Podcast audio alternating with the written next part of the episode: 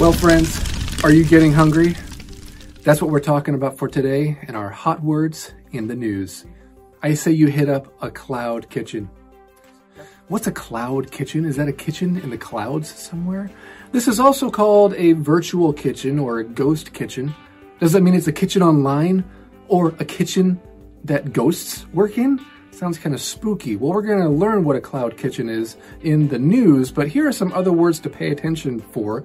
Uh, one is brick and mortar. Now, a brick and mortar store or location refers to the physical presence of a store. Usually, we use the term brick and mortar when contrasting with an online store. Okay, so a physical or a brick and mortar store is one you can walk into to buy your things. Another word to pay attention for is the word operator, and that comes in different forms in this news. So let's get right into it, shall we? Cloud kitchens, commercial facilities that food delivery businesses can rent, are a growing trend in the US.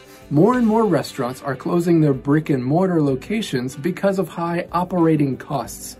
Food business operators can rent cloud kitchen space at a fraction of the cost of operating a traditional restaurant. Well, there you have it. That's a cloud kitchen or a ghost kitchen.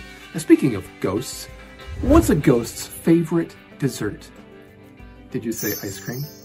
I mean, I scream. That's pretty good.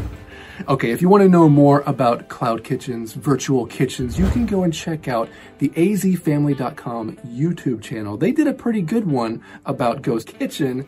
All right, that's enough for today's hot words in the news.